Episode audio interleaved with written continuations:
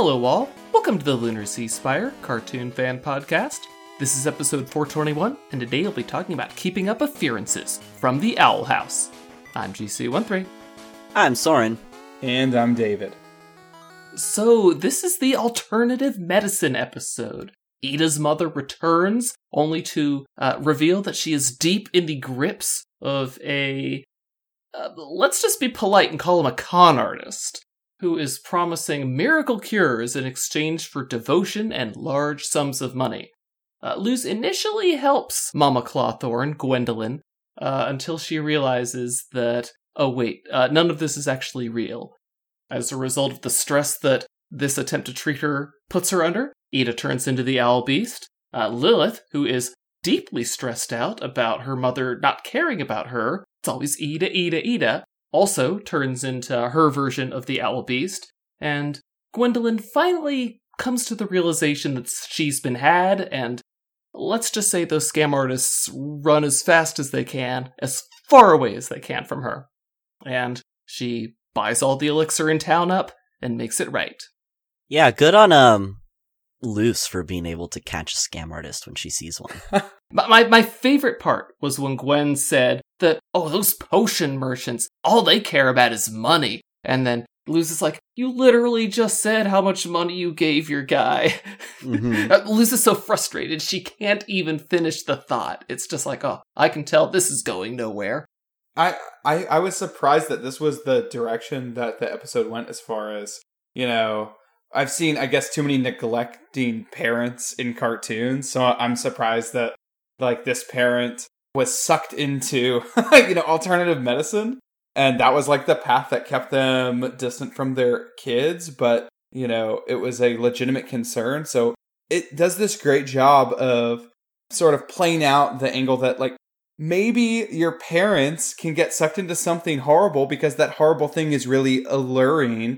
And maybe they're not, you know, entirely bad people. And maybe they're worth forgiving, but oh my god, don't fall into, you know, uh, I literally have to say alternative medicine because I cannot pronounce homeo homeo homeo homeopathy homeopathy. I can't do it. so I mean, what you've never tried aromatherapy for your broken bones? yeah, I mean, and they call it out as so stupid and lose. Don't let big cast fool you, David. Those cast sellers just want money. Well, they demonstrate it perfectly, right? Luz is an outsider, and if you haven't taken each little baby step that took you into believing into that system, it's very easy to say, this is stupid, come on, right?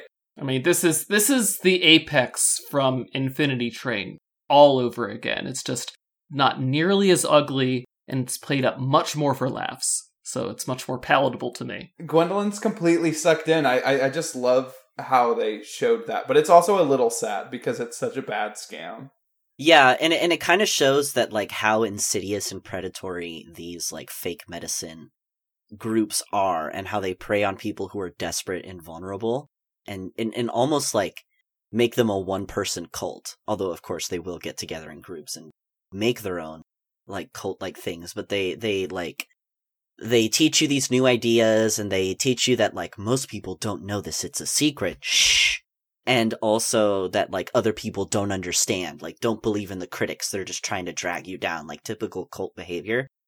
And kind of displaying it here and displaying how Eda's mother wasn't like really like she she was still in the wrong she was still hurting her daughter but she was like a victim at the same time. So i really liked how uh, nuanced this episode was. Mm-hmm. You know, it's it's it's it's a new kind of take that I haven't seen before in cartoons.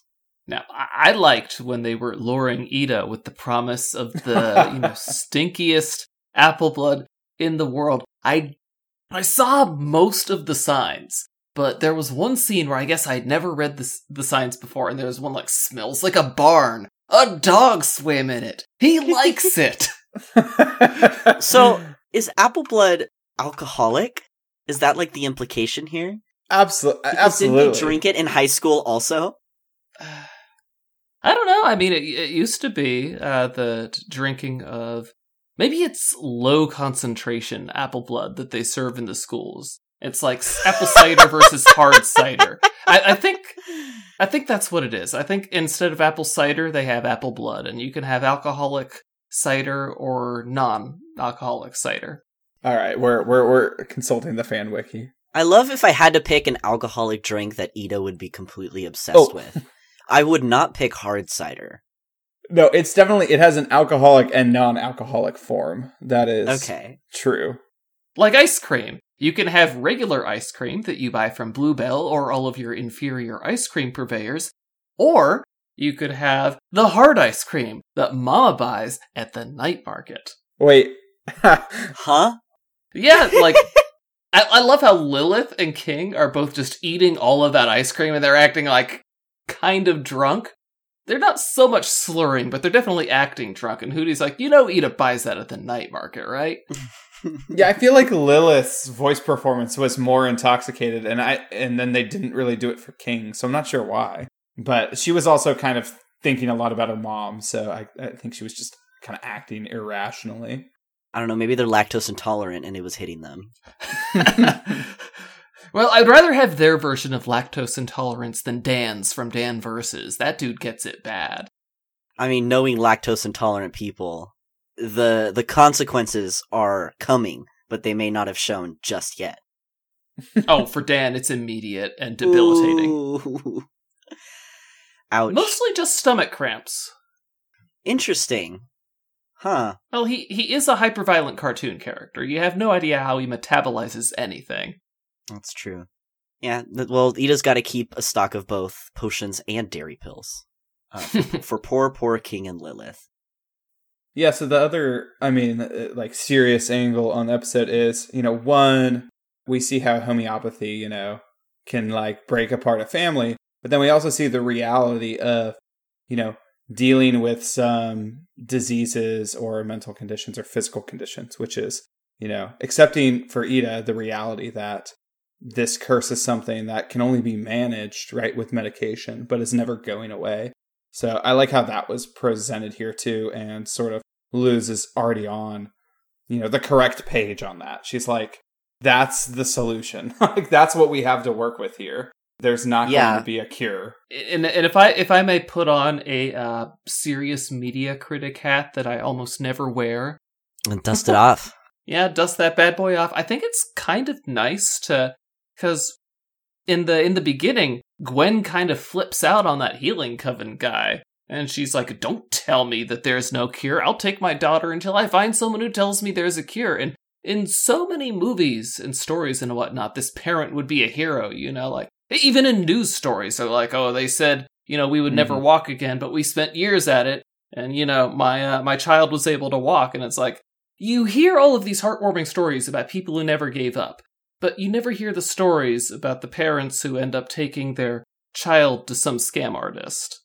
I guess you do end up hearing those stories. They're much more tragic than uh, this story, though. Yes. Well, the the word for what you're describing, GC, is very well discussed, and it is called disability porn, which is this idea that like disabled people's struggles are inspiring to abled people by just existing.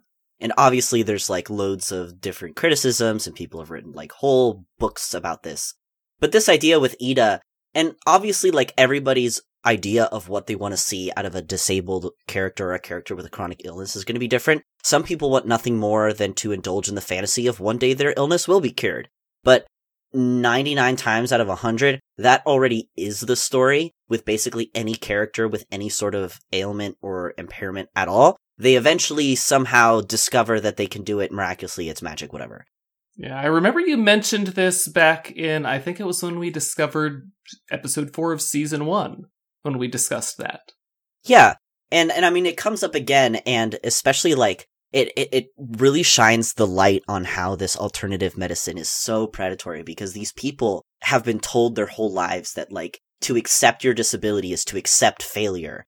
And Mhm. you know, like some things just can't be changed or it can't be like miraculously cured. You can find ways around it. You can find ways to cope. You know, you can get accommodations and you can get support in your life, but like a miraculous cure where you're suddenly the same as everybody else is not something that is like healthy to want to achieve, you know? And, and I like this take because, you know, so many storylines where you have uh, disabled characters. They just miraculously become cured at the end.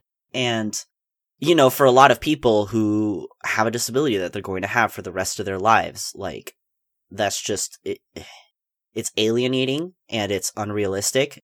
And so I really like this show kind of really doubling down. Obviously, they could come up with a magic cure for Eda. It's a magic disease. It makes perfect sense that that would be a thing, but the, the fact that the show is doubling down on the fact that she's probably going to have it for the rest of her life and the potions are there to help and there's other methods she can use to help but like a full-on cure isn't really in isn't really on the menu for them I, I just thought it was nice that you know you have a story that shows the other side of never give up you know because Yes. this Right. isn't the main story we don't we don't need a big win at the end of our grounded film about people you know real world people dealing with real world problems i prefer more fantasy oriented stuff because real world problems are very depressing. Yeah like you know how many movies are you going to watch about a kid who dies of cancer? And you're like okay well that's enough. Zero. The the answer is zero. The answer is i have not read a john green book. Like i'm not allowed to watch plague dogs so. Yeah, I mean they they managed to do it very like lightly, happily, cartoonishly here. You know, like this episode deals with like three characters who are all experiencing various amounts of pain, right, in the same family, and also King is still kind of reeling from you know thinking about his he's dad. desperate for his father yeah, like all that's there, but yet it's it was still like pretty funny, and uh, you know I think part of that is just like how everything looks. Like the characters are just they don't look ultra depressed, or I don't know, like they still look happy and funny, cartoony. I don't like seeing seeing her mom like so buff and stuff, like all those like kind of things. bicep game Distract on point Yeah. extremely dope palisman like just a fully sized eagle Yes, oh my gosh, her huge staff. Yeah, that's awesome. It's kind of hilarious that Eda just has little little owl. yeah both ida and lily have little birds Yeah. um, Hmm. runs in the family i guess but they all they all made it themselves didn't they isn't that the implication that they made it with their dad later in the show maybe maybe the reason why gwen has such a big awesome palisman is because he just made it for her perhaps Now, we're, we're talking about Gwen. There, she says something interesting. She says she joined the Beast Keeping Coven to try to figure out Eda's curse, but that means that 20 years after Belos began his reign, that coven membership was not yet mandatory. yeah that that definitely seems to be the Mm. implication or You, I guess you could move, but we've never heard of a single person moving covens. So, that also implies that the tattoo is removable which yeah, uh, exactly. the show has not shown any indication that that's the case But I mean, Severine said she was going to leave the Emperor's Coven and go to the Tiny Cat Coven, so I don't know how that works out. I really don't. Yeah, it's interesting. It might just be that you're you can still study that type of magic and also the way that the types of magic are divided is really weird. Like the potion making coven. What magic are you casting? They mu- they must have. We talked about this before. They must have frost magic because Lilith thinks, "Oh, I need to collect alchemical ingredients, so that means I should know how to cast sleep spells and I should know how to cast frost magic." So they they have to have spells that they're allowed to cast too. It can't just be potions. Yes, but to make frost isn't inherent to potion making. So is it only like the potions club that can cast frost spells? Is there zero overlap whatsoever? I mean, remember, the covens aren't a natural aspect of the magic system. They were Mhm. artificially imposed by somebody. So he's just sitting there like, hmm, what do I what do I lump them all into? Or maybe it's what the collector felt like doing. I don't know. Yeah. All so Sorry, David. it you know we're so or at least you all are you know caught up to the show. H- how are you Uh. how are you coming with your catch up, David? You have 2 weeks left. Uh, not not doing well, but I'm gonna get there. Do you do you remember that this episode revealed something right, that uh that Gwen actually had a secret at the end, right? About that there's been another human on the Boiling Isles. Oh, yes. Yes. Yes. Right, it's almost hard to even remember because you know. The funny thing is, I, I, I this is my whatever second or third time watching this episode. I, I feel like the first time I watched this, it was really immediately obvious. that the person who's going to be the human is going to be the emperor. You know, like it's ob- like That was always an seemed obvious for incredibly common theory. yeah, it just you're like, well, there's only one mysterious character wearing a mask, so well, except okay, I guess technically we see um, the Golden Guard at the end of the season one, but you know, I don't know. It just felt like it was obviously Belos the whole time. so I find it interesting that they played it up. I, and I'm of the opinion that he never had to be. They they could have easily had them be two separate characters, and it would have felt all right. It's yeah, just they slowly built you towards them being the same person. yeah, and like there was uh, the idea that he was a descendant. Mm-hmm. Like that was some way related. That he was like part human. You know, because like even the witches live like similar to human lifetimes. So the idea that he would be over 400 years old.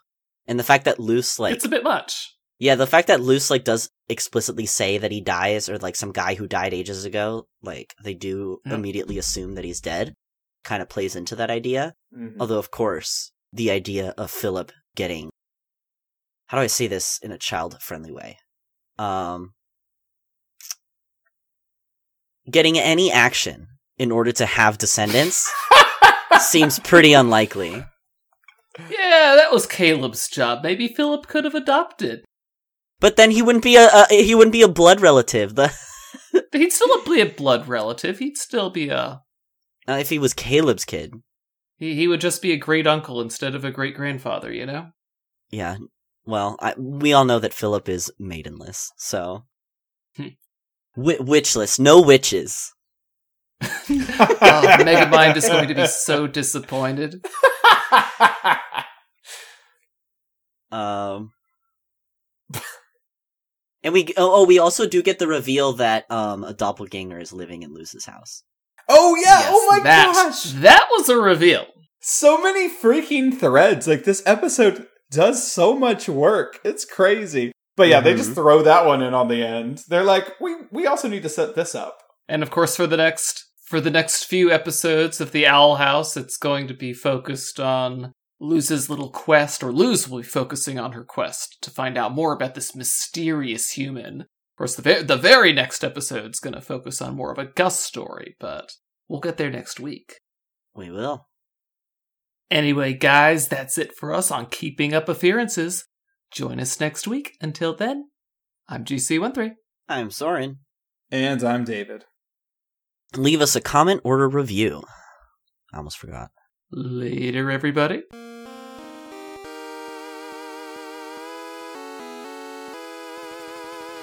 Our opening and closing music is by Mark Soto.